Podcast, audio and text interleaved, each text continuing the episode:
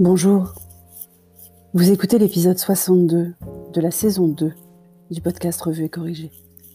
Cet épisode est tiré d'un billet du blog publié le 21 janvier 2021 et s'intitule Be careful what you wish for.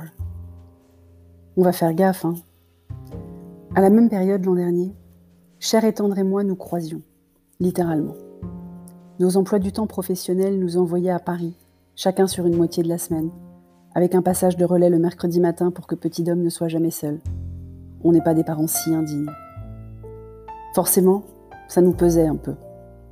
On avait l'impression de passer à côté de nos vies, littéralement.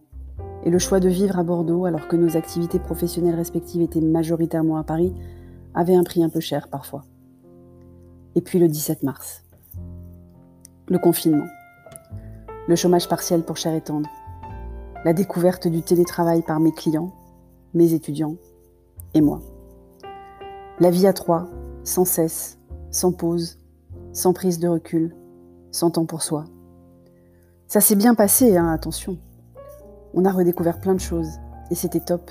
J'en ai parlé plusieurs fois. Petit à petit, de déconfinement au couvre-feu, Cher et Tendre a repris ses déplacements hebdomadaires. J'ai donné quelques cours en présentiel. On a dîné avec des amis, passer des week-ends à Paris, organiser l'anniversaire de Petit Dom en laser game avec gâteau et bougies pour ses 9 ans, comme si de rien n'était. On a même reçu les cousins de Petit Dom pendant les vacances de la Toussaint. Mais depuis fin octobre, j'ai arrêté de voir des gens.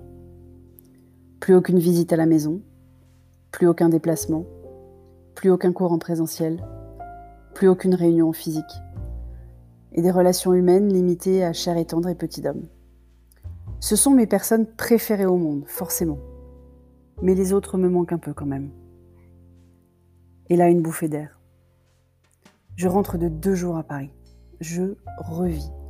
J'ai pris le train, j'ai pu voir des gens, j'ai même été à une réunion où tout le monde était physiquement dans la même pièce. J'ai dîné dans un lobby d'hôtel avec du sushi livré après 18h, avec une personne qui n'est pas de mon foyer. Le rêve. Pourtant, je suis une introvertie. Je me ressource quand je suis seule.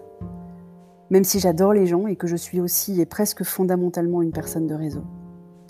Je me ressource dans ma bulle, de séries, de bouquins, de tricots, mais seule. Pendant ces périodes, je ne réponds parfois même pas aux appels. Pourtant, je n'ai jamais été aussi heureuse de voir des gens que mardi à la gare Saint-Jean, mardi soir dans le lobby de l'hôtel, mercredi matin dans la rue en allant chez mon client, mercredi dans la journée en participant à des réunions en présentiel. Ça ne m'a même pas pesé de porter le masque toute la journée, même si j'avoue que je n'ai pas encore chopé le truc pour éviter la buée sur les lunettes.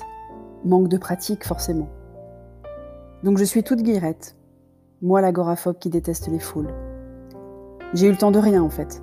Je suis passée de la gare à l'hôtel, de visio en réunion, même au dîner, de l'hôtel au bureau de mon client, puis retour à la gare. J'ai même fait que bosser dans le train. Mais c'était roboratif. Petite parenthèse, si le nombre de personnes dans la rue, à pied ou en voiture après 18h est, si impressionnant, ça ne présage rien de bon pour la suite. Je ferme la parenthèse. Je ne suis pourtant pas à plaindre. Mon installation de télétravail est plutôt confortable. Une pièce dédiée, un moniteur pour avoir plus de confort visuel, un bureau assis debout pour changer de position.